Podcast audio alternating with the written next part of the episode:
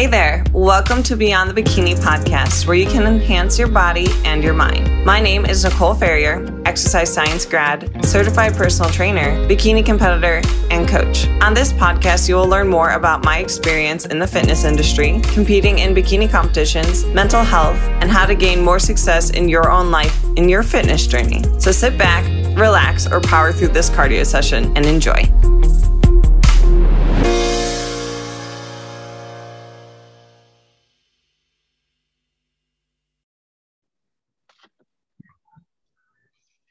Welcome back, guys, to another episode of Beyond the Bikini Radio. I am very excited for today's guest. I recently saw her on the national level stage here about two weeks ago, and she is your overall winner, Brittany Gillespie. Welcome. Thank you for having me, Nicole. I'm so excited to be here. It's my first podcast experience, so I'm just so excited to share we were just talking about how she probably has all these podcast offers after you know crushing it in your last competition. And when i reached out to you and you said that you were a listener it made me super happy um, because you know that's why i make my podcast is to help others through their competition prep and to just educate more because i think competing is a great thing but there's a lot of uh, things that people don't know before they ever start their bodybuilding journey. Yeah consume so many bodybuilding podcasts like throughout this whole my whole journey.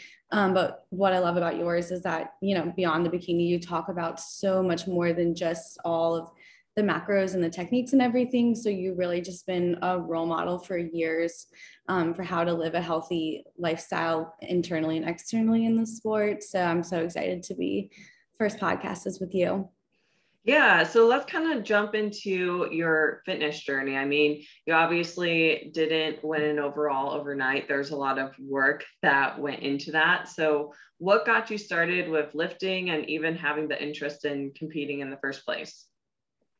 Um, so I think like a lot of other competitors, I had an athletic background. I was never anything special or anything like that, but I did play field hockey for years growing up in middle school and high school. And um, I'm one of four siblings. They were all super athletic, super talented. Um, so I just grew up in that environment. And then when I finished playing field hockey my senior year of high school, I just felt like there was kind of this hole in my life where I was so used to always training and working on myself for the next season and pushing myself. So I just slowly got into working out on my own at home um, and it really never was with the goal of changing my body or trying to lose weight or anything. I just enjoyed the feeling of um, pushing my body's limits and improving. Um, and what I really loved was I did love the team sport aspect, but I loved that this was an individual journey because um, I've always been an introvert. I've always loved my alone time and that kind of thing. So I just found it extra rewarding that it was my time to get away from all my other siblings and just um, work on myself. And I just slowly learned more and more. And when I did start to see physique changes, um, I started to realize that I wanted to develop my physique some more. And just over the years, I taught myself from mostly YouTube, like Whitney Simmons. I remember about like five years ago, especially like her workout videos were really popular, really easy to follow. And um, at first I used to think that the bikini physique, I was like, oh, I don't know, like that's a little too muscular for me. Um, but then I really started to appreciate that and um, just slowly got more and more serious about it. Started following a workout split, started tracking my macros, and um, just slowly got more into it. Yeah, it's interesting. I mean, when I also started competing, I used to watch Nikki Blackketter and she used to compete, and I was like, oh, that looks really cool. And my sport was individual, it was gymnastics, and it was a easy transition for me. But I think a lot of people look at the gym as their alone time. It's like you either like love it or you hate it. But when you look at it as like alone time and kind of giving back to yourself, it can become really addicting. Yeah, exactly. And that's so awesome that you came from gymnastics because just like the muscularity and the performance aspect, I did not have from before. So that's awesome that you came from that background.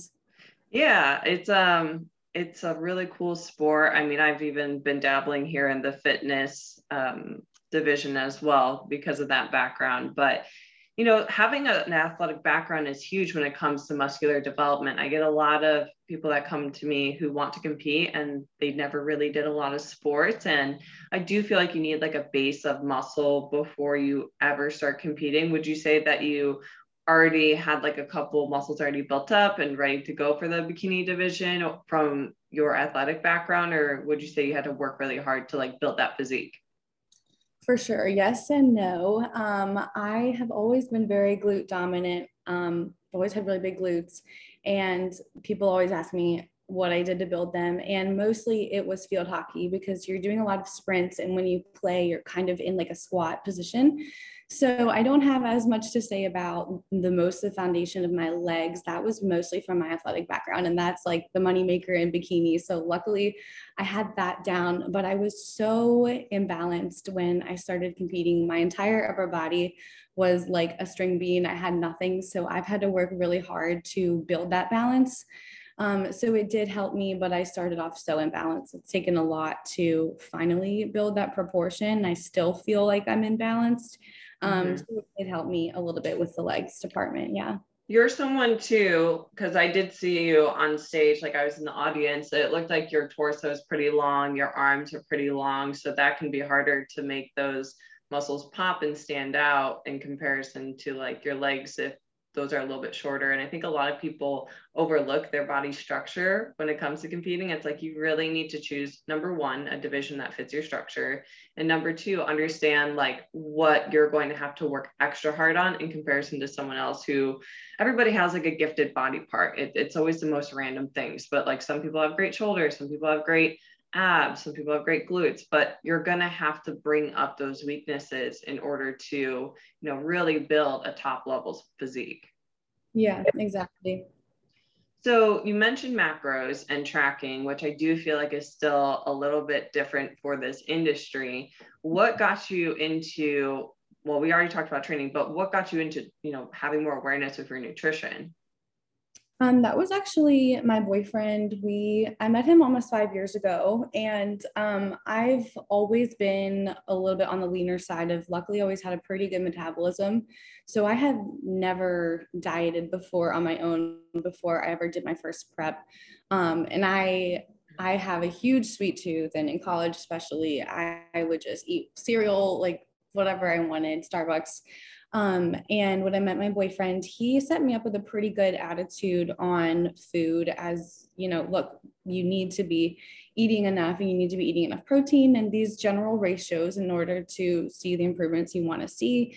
Um, and he set me up with a pretty good outlook on it. I mean, he would enjoy pizza here and there to fit his macros, but most of his, you know, daily diet was beef and rice and chicken and some vegetables, stuff like that. So he really showed me the importance around when I was like 20 years old, about four years ago, of um, fueling your body with nutrition. So that he was really the one that showed me the importance of that when I started to want to make physique changes. Yeah, I think that's like such a big thing too is to have that positive influence. Like so many women are under eating on protein. It like blows my mind. Like when I say like, oh, like to go for like one gram per pound of body weight and they're like, that's so much protein when you're only eating 50 grams of protein a day. Yeah, that's really hard to hit. But if you're not getting that in, it's going to be really hard to build muscle.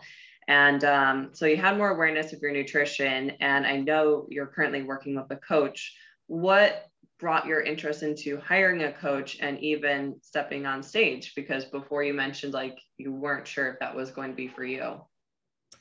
Um, I think just from you know seeing on Instagram, seeing these physiques, and starting to have a more of an appreciation for what it takes to get there, and wanting to have a part of that process, I started to kind of consider competing a little bit, and um, I knew I wanted to take for myself um, a little bit of a growing season and get a little bit more of a foundation tracking macros before I started a prep. So I did that on my own. Um, I spent about six six months or so after I had already kind of been doing it. Um, but before I started a prep, I, I reached out to a coach and said, Hey, I'm thinking about prepping next year. Like, I'm just going to work on tracking and training even more consistently. And then I'll reach back out to you. Um, cause I was younger and I didn't like have the money to pay for coaching all throughout an off season. Um, and how, how old were you then versus like how old are you now? I'm just curious. I was 21 when in 2018 when I did my first prep, and I'm now 24. Okay.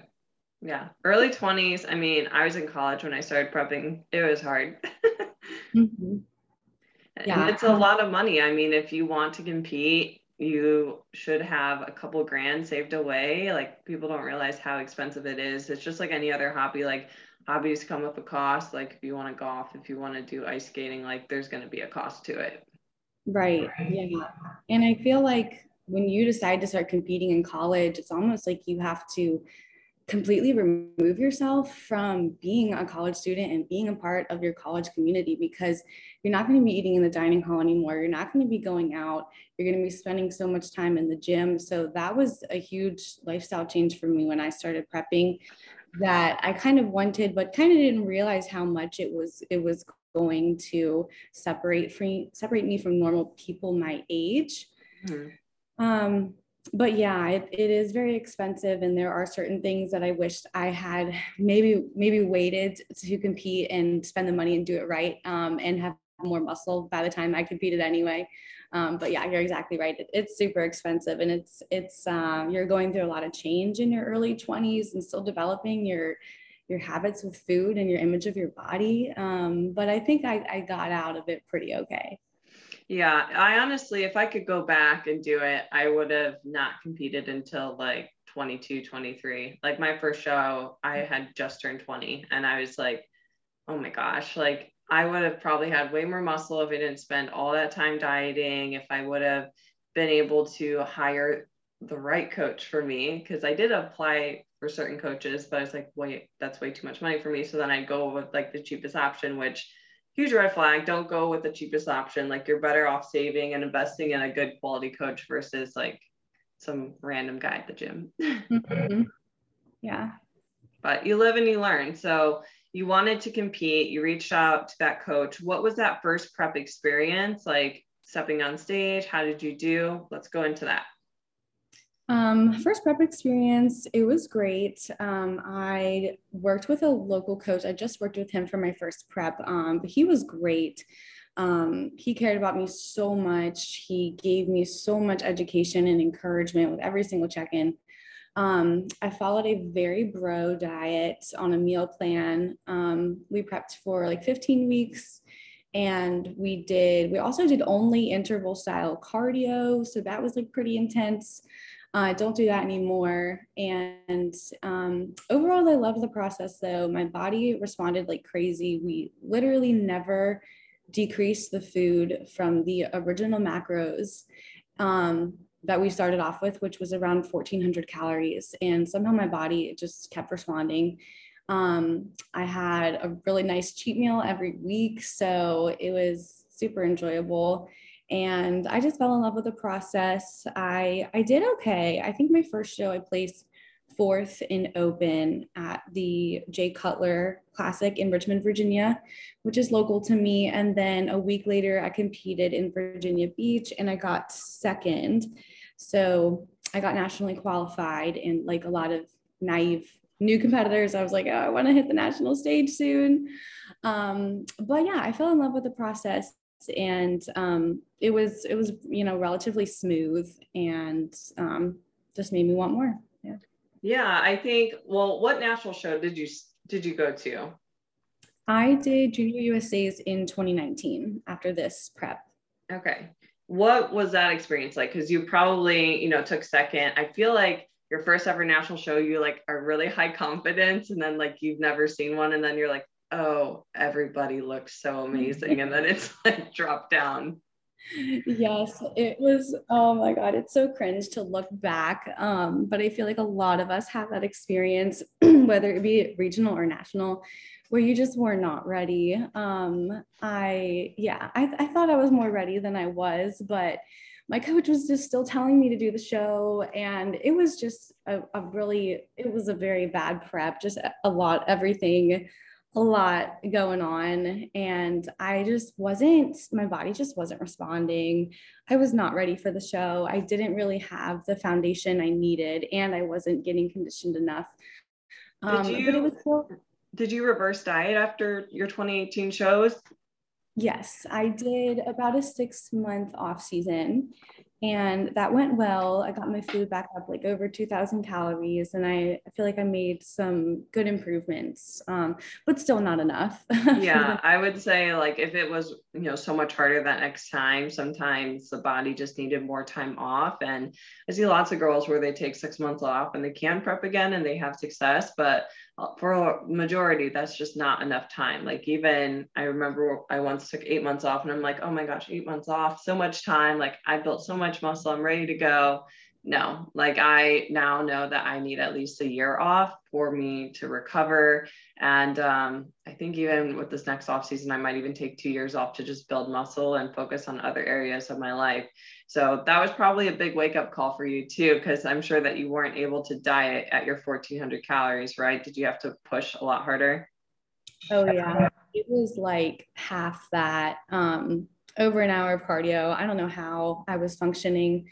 Um, but you're exactly right. After this, I took two full years off and it was just life changing for me life changing for like my mindset my metabolism and my physique so i learned you know we live and you learn from that experience it took me a little while to bounce back mentally um, from going through all of that but then taking the two years off i mean that just like set me for my future of competing and I'll still probably take another year long off season but yeah you're so right it's it's really not enough time um 6 months so yeah, it flies by. And so when you did decide to prep again here in 2021, did mm-hmm. your philosophy change with that? Like what direction did you go differently? Because I believe your first coach was a male, right? And your second coach, she's female, right?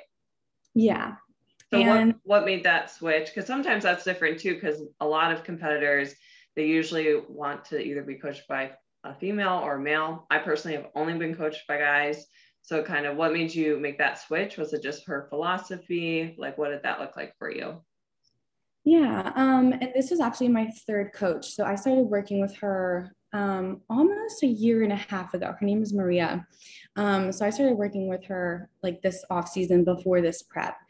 And part of it, I did like that she was also a woman. She has also competed. She competed in figure back in the day. So um, just understanding the body and everything uh, emotionally and mentally that goes through with the prep, um, I did like that. I'm not against working with um, a male coach, and I my first male coach, he was extremely caring and supportive. Mm-hmm. Um, he wasn't like a bro kind of approach. Yeah, um, totally. I mean, some of the methodologies for sure. Um, so it is an added benefit working with another woman that you can that has been through the process. And um, I started working with her because I knew two competitors here in Virginia, one of which is also an IFBB pro, and I just really, I just really wanted a coach that I trusted somebody that trusted this coach. Um, and so I knew, and another uh, fellow nurse, and she's a speech language pathologist, um, Casey Wilson in Virginia Beach. Like they trust Maria so much. And so I just kind of impulsively started working with her because they had worked with her for so long. Mm-hmm. And, you know, she's just a small name coach. They've been with her for so long. There's got to be something about her that I can really trust and get on board with. So yeah, that's a huge thing. I'm like super proud of you for working with a coach in that improvement phase and before you prep. Like that's so important. And I think so many people will only want to prep and then work with a coach or diet and then work with a coach. And it's like you should really give them the opportunity to be able to work with you before because not only are you going to be able to see how they work as a coach, but two, that really helps them from their perspective they see like what motivates you like how does she handle stress? How does she handle hard times? Because that's always going to happen in life and every single client is going to be different with what motivates them what helps them through hard times and how to set goals for them which is huge. And you know there are big teams out there but there's also you know smaller coaches who are fantastic. Like just I think sometimes people get caught up with the teams and they want that team like atmosphere, which it's really important as a competitor to know what you want. But the other thing too is like some people like more of that one-on-one closer connection and they they want that more than just like having a group backstage. And for me personally, I've never cared if the coach has this huge team or not. I just care how much time they give me, how much uh, attention to detail, which is super important. And um, if I'm able to learn from them, because if I'm not able to learn from them, the my as a coach of myself, it's like I, I should be working with someone that I can take something away from. Yeah, it's so true. It's like it's definitely hard, especially at national stages, when you see these groups of girls that are having so much fun and they're wearing their matching clothes and they're taking pictures and they have all these IFBB pros there that know them and um, it's intimidating and, and on Instagram too. Like I wanted to, you know, sometimes be a part of a team just for the sake of being a part of that team and you know it's like being in a sorority kind of thing totally that's like my best comparison yes so um but yeah i mean at the end of the day um it all, all depends on the relationship of you and your coach and it's an individual journey and if i was totally prepared to sit backstage at nationals like this past weekend by myself and just be in the zone. And i was like that's this is what i'm here for. Yeah. i'm still going to beat girls in the process of course but i mean when it's backstage it's time to get in the zone. And at the end of the day competing is about your journey and what you bring to the stage. So it, it's easy to want to get caught up in all the groups on social media and the, in the labels but wow. what matters is uh, the relationship with your coach I couldn't agree more. I mean, at the end of the day, it's you putting on the bikini, it's you putting on the heels, it's you versus you. There's one winner. And that's why the sport too was an easier transition for me because with gymnastics, we would have a team, but at the end of the day, you wanted to be on top of the podium. And sometimes that meant beating your teammate. So you can cheer for girls, you can be supportive and kind backstage, you should be. Um, but you know, you should want to win for yourself. And I think the other thing too is like there's nothing wrong with talking to other girls from different teams and making like online friends. Like I have a bunch of friends in this space and they come from a variety of different coaches, and I could care less. I just care about their character and how they are like supportive and you know their personality which is huge and you're going to meet a lot of great people and you know don't feel like if let's say you are in a team like don't feel like you can't branch out from that team and make other friends. Mm-hmm. so before you stepped on stage for nationals did you do a regional level um, show to qualify again? Yes i um, returned to the show that was my first show excuse me, I'm getting over COVID. A lot of people got COVID from this weekend. Um, oh my gosh, I had no idea. as so many people from this weekend are telling me that they tested positive, and I tested positive about a week ago.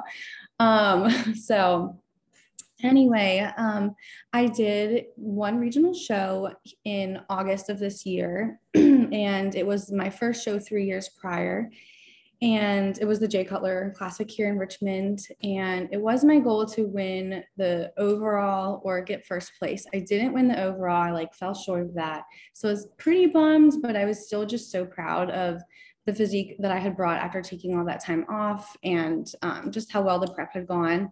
So I did that show, and my original plan was just to hit North Americans four weeks later um, and, you know, just I felt like I had placed pretty well. I was excited to see how I did on the national stage and then um, call it a season. So I, you know, I was hoping to maybe get top 10 at um, the national level.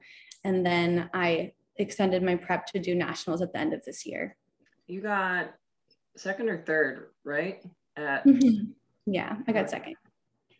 Casual, one spot away. yeah.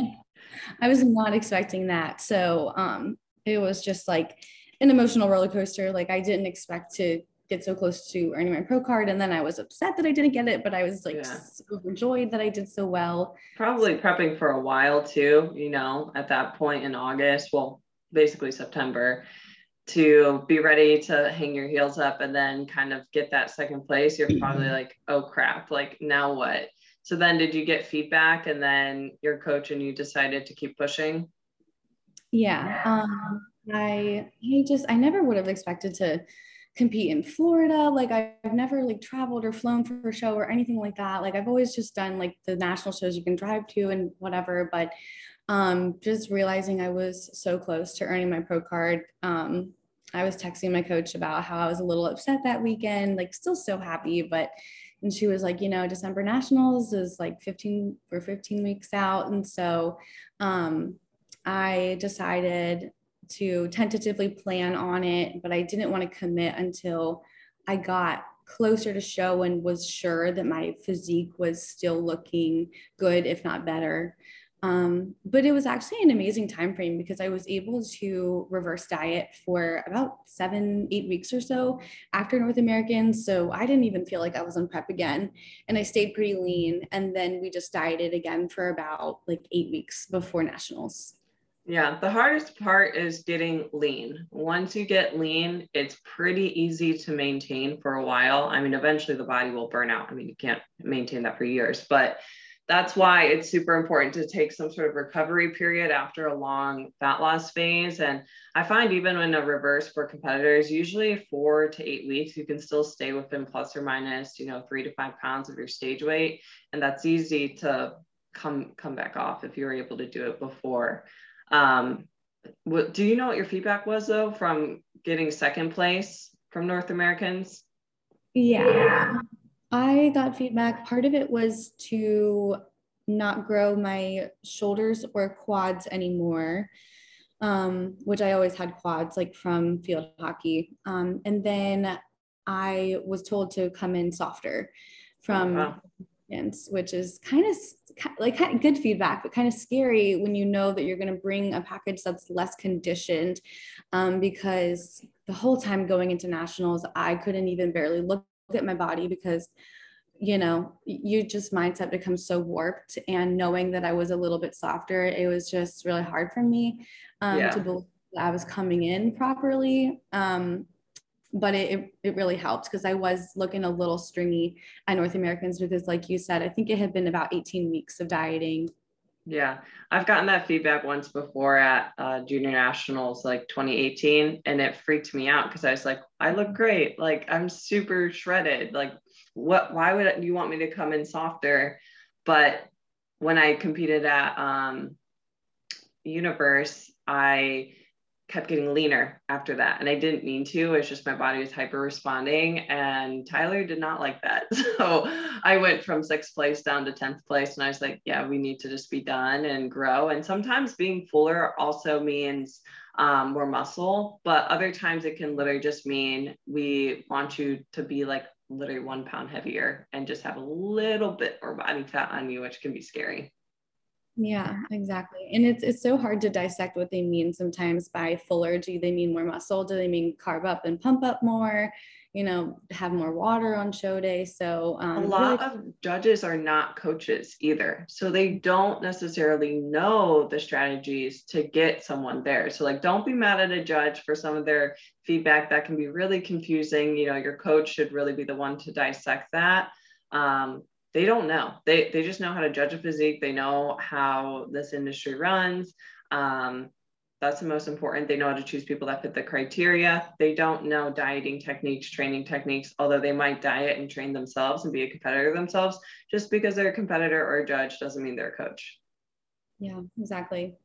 So I also wanted to ask too, you took that time off and you were prepping through 2021. Honestly, basically, it seems like almost all of 2021. How did your metabolism respond this time around after giving your body a break?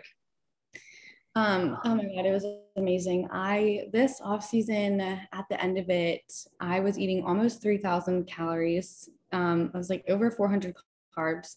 So um, I knew that we would have so much to pull from during this prep. And I was curious how low we would need to get.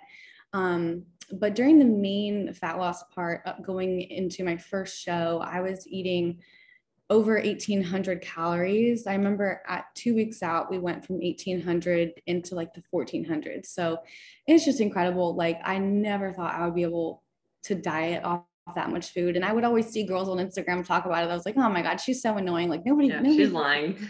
yeah, but um, and it was amazing. And it just made the prep so enjoyable because I also did macros for a large portion of the first um, part of the prep because I had the macros to do with what I wanted and have a bagel and have yogurt.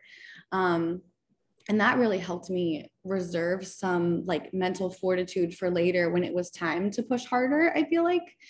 Um, and then i was around once i was around stage lean i was around 1400 calories. And then during the reverse period we were around 1600 and then we um, by the time i got lean again for nationals it was around the same or a little lower because i expected some adaptation. So 13 1400 calories when it was all said and done which i feel like is pretty good for a like five better than 700 yeah, i know. I look back and i'm just like i don't know how i was alive.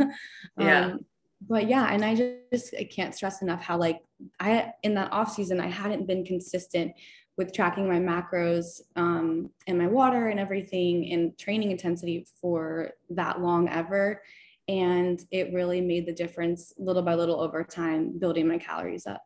Yeah i mean honestly just your off season sets you up for a successful prep and that's when a winning physique is made you know? You know that. You're not really building muscle in prep. You're just kind of maintaining if anything and also just primarily losing body fat. So that muscle you built was in your improvement season and if you weren't working with a coach and paying attention like who knows, you probably wouldn't have eaten enough and you probably wouldn't have been able to diet on as high as calories because a lot of females too, they won't push their calories super high. Like they think 200 grams of carbs is like the maximum they can eat. And it's like, no, like there's so many people that can go so much higher than that. And with prep and being in bodybuilding, you, you do have to take extremes. You have to take extremes to get the body fat off, but you also have to take extremes to put the muscle on. Um, and you have to learn how to embrace both of those phases. So mm-hmm. I did want to talk about nationals and winning. You talked about kind of hanging out backstage by yourself and staying focused. What was it like stepping out on that stage and posing? And then how did you feel when you got your call out? Um, I was definitely very nervous. As I was hoping to be less nervous than North Americans because I um, had more confidence and I had just been through the national stage experience, but I had a lot of nerves going into this show because I felt like there was a lot of pressure on me from myself and from like my gym family here and on Instagram to turn pro. So I was even more nervous this time around and just seeing all the girls backstage looking so good, so shredded. And um, so I was, I was honestly very nervous um, going out there.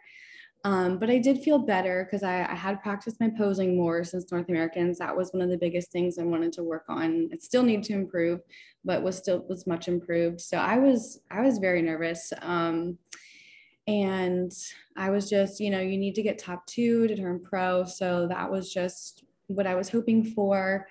And um, the call outs are, you know, it's such an exhilarating time. It's so nerve wracking. Um, and I got called for first call out and I was in the middle. And so I was just, I was so happy, but it was agonizing because we didn't go back on stage again for finals until the next night at like 10 p.m. or something. So it was agonizing. Um, but I was like pretty sure that I was going to be happy with the result. And then like, with finals, um, when I, you know, got my pro card and then I got first place, I was just, I was just so over the moon. And then when we went for the overall, it was kind of funny because all of us first place girls, we were like, oh, it's just so late. Like we're, we got our pro cards. Like we're just, we're excited. We're ready to be done. Like whatever, like let's just go out for this comparison for the overall. And so that was, I never would have thought that I would have been the best class winner out of all of those eight beautiful girls. And so I was just in shock, like when they called my number for the overall, and I'm still like in shock about it because I just have had such a hard time like believing in myself. Um, so it was just like a moment of shock, like, and uh, I'm like still processing it, but it was yeah. it was amazing. Um, Did you like, know you were in the center, or were you just kind of like I I think I'm doing good. I don't know. I I was pretty sure I was in the center. I never know when I'm on stage, and I always am like rushing off and t- asking, you know, one of my supporters in the audience, like, where was I? Um, but I was pretty sure I was in the middle. But I still, in my head, was like, yeah, there's no way, like, I would get like first out of all of these girls. Yeah, that must have been kind of like an in shock moment because then overall, it's like you have to stay even later. No, I'm just kidding. No, but overall, you do have to stay later and then get more pictures, and then you have your photo shoot, and there's lots of like really exciting things that happen after that. And I'm sure that you're already relieved with turning pro, but then it's like, oh, like I'm literally the best. And to go from just second place to an overall is a huge improvement. So they must have also noticed that the improvements that you applied from the feedback and it all paid off. Yeah, I think um, taking the time off to reverse diet a little bit. I was discussing with my coach. I sent her the comparisons, and I was like, "So, what is the difference? Like, do you do you think it's my muscles fuller? Do you think I'm softer in a good way?" And she's just like, "Yeah, I think that the reverse diet like really did did wonders for you, and we did come in a tiny bit softer. So, um, I'm glad that we brought what the judges were looking for. Um, yeah. yeah, a lot of times too, it's like who shows up that day, which is a hard thing too. Like even when I was watching, I was like, wow, class A, I felt like the girls looked super hard. And then class B, I saw a little bit more softness. And it really does vary each and every single class. Um, so each and every winner of each class can even look different. So it is challenging. I mean, the judges are trying to find who fits the criteria the best um, and who's the total package, which of course is going to include posing and stage presence. And I almost feel like stage presence is not necessarily something you can teach. It's just kind of like a sparkle that some people have. And um, I would do call outs too. I, I try to like test my judging skills and I'm like, okay, who do I think will be in a call out? And when I saw class D, I chose you. I chose, I think, four other girls that were in your call out, but I think they pulled out six or seven. Um, but yeah, once they moved you in the center, I was just like, nobody else has those ratios you know? It's just like that's the best. And then you know that's the standard that they have to stick with. Yeah i think just another thing that i've learned with the process with just staying in your own lane is you know people are always saying oh now they're looking for softer now they're looking for harder now they're looking for more muscular and it so much of it just depends on what's going to look good on your natural frame and the musculature that you have so I, you know, I would look back there and I'd be like, oh my God, like these girls are so shredded. Like I am not that shredded. These girls are so muscular.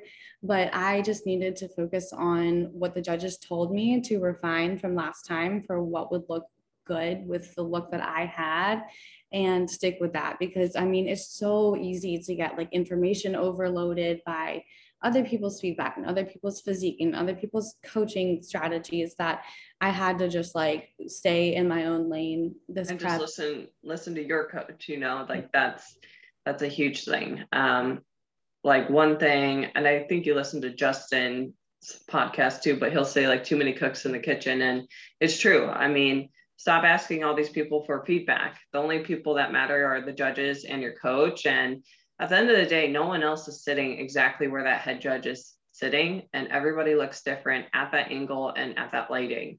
So you mm-hmm. might think that, oh, this person should have done better than this person. Or, I mean, I would hope that you wouldn't get any negative responses, but I've had friends that have won overalls, and then they hear some negative people saying, like, you shouldn't have won overall, and kind of take away that feel good feeling. And it's like, you don't know, like, you're not the professional and you're not where that person was. So of course you're going to have bias too if it's your friend. Like if even if I have a client up on stage, it's hard not to have bias, but I have to take our relationship out of it when it comes to looking at who truly should have won for the day.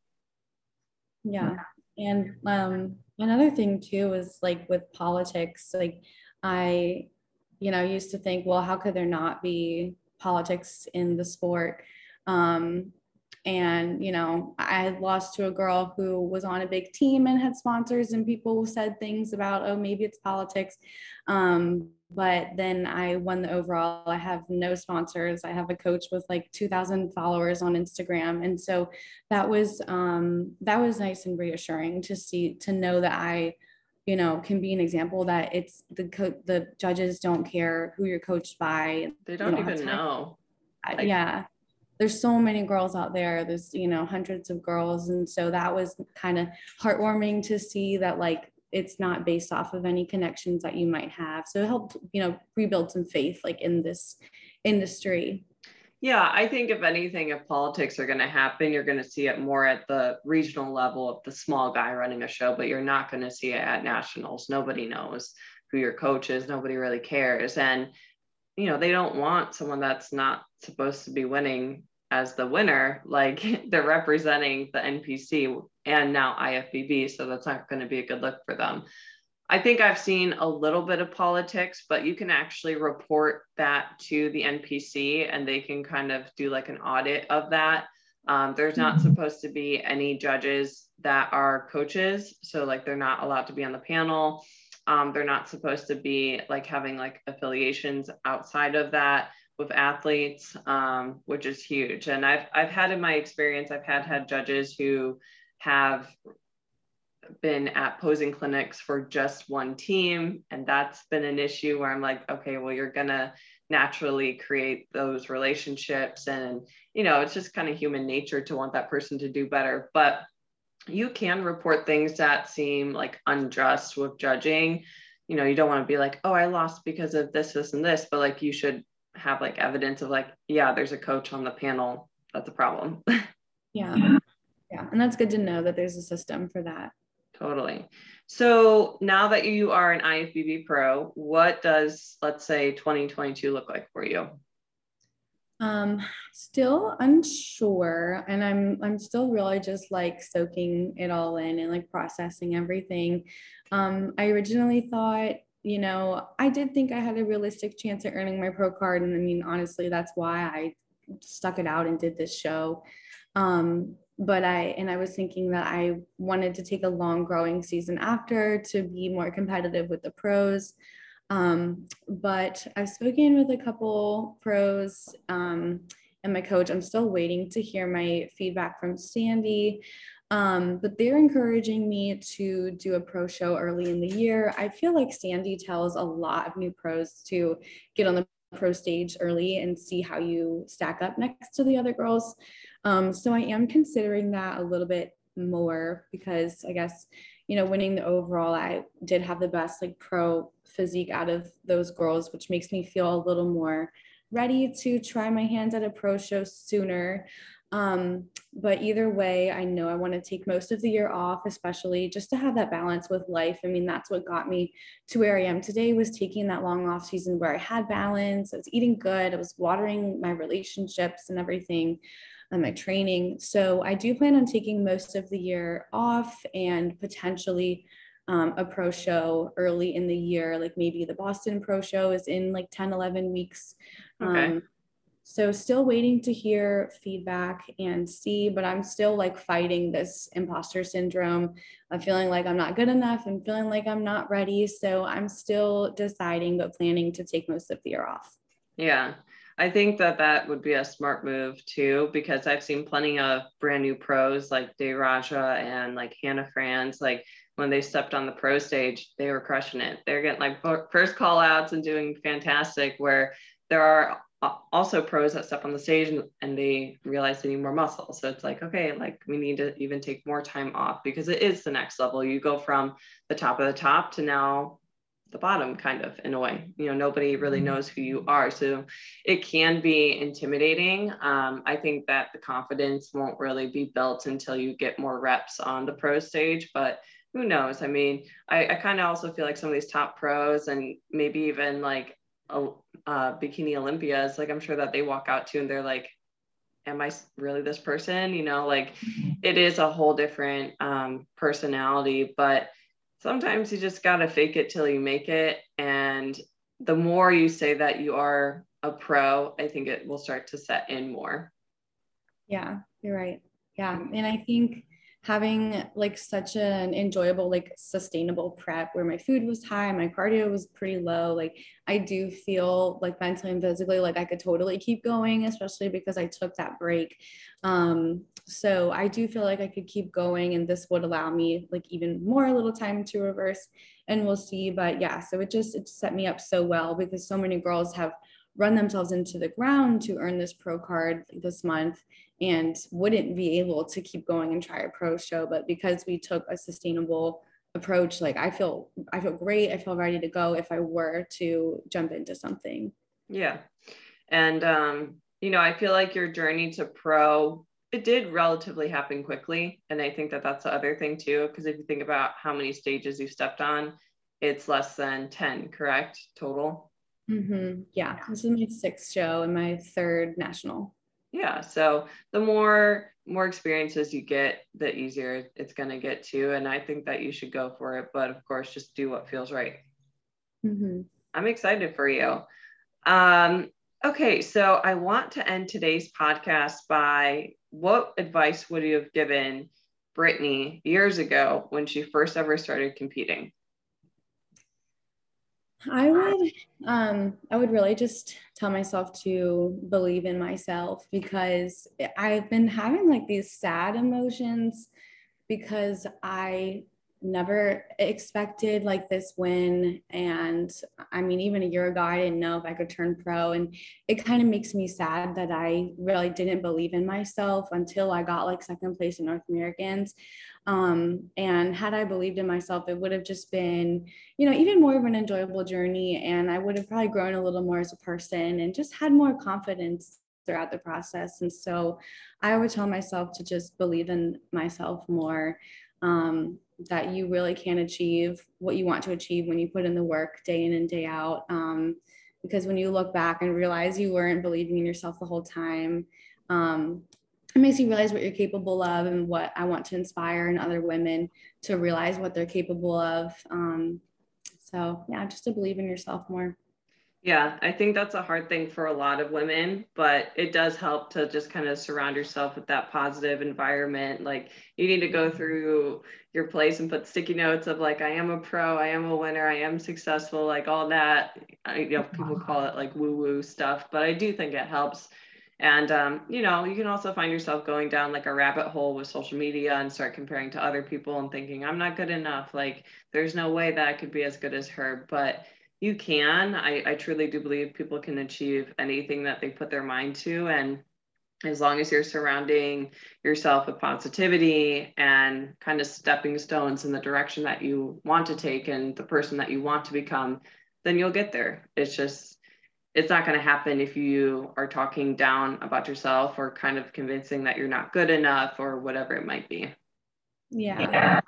I hope to like lift others up, like the way so many people were lifting me up during the prep and saying, "Oh my God, you got this! Like you look incredible. You're gonna go pro." And I would just like cringe, and I was like, "No, no, like I don't, I don't want this expectation on myself." Like they're just saying that, um, but it makes me feel even more inspired to lift up other women and show them like what they're capable of and make them believe in themselves. Because yeah, all we see on social media are these like unrealistic standards or like these Olympians and you know you don't have their structure you don't think you'll be like that but yeah you're exactly right yeah I think that's great advice well I'm excited for you and what the future is going to bring I'm going to watch closely and, and see how you do at that pro level and I wish you nothing but the best Thank you so much, Nicole. Thanks for everything. Like I've learned from you over the years from all of your videos and your content. Thank you. Yeah.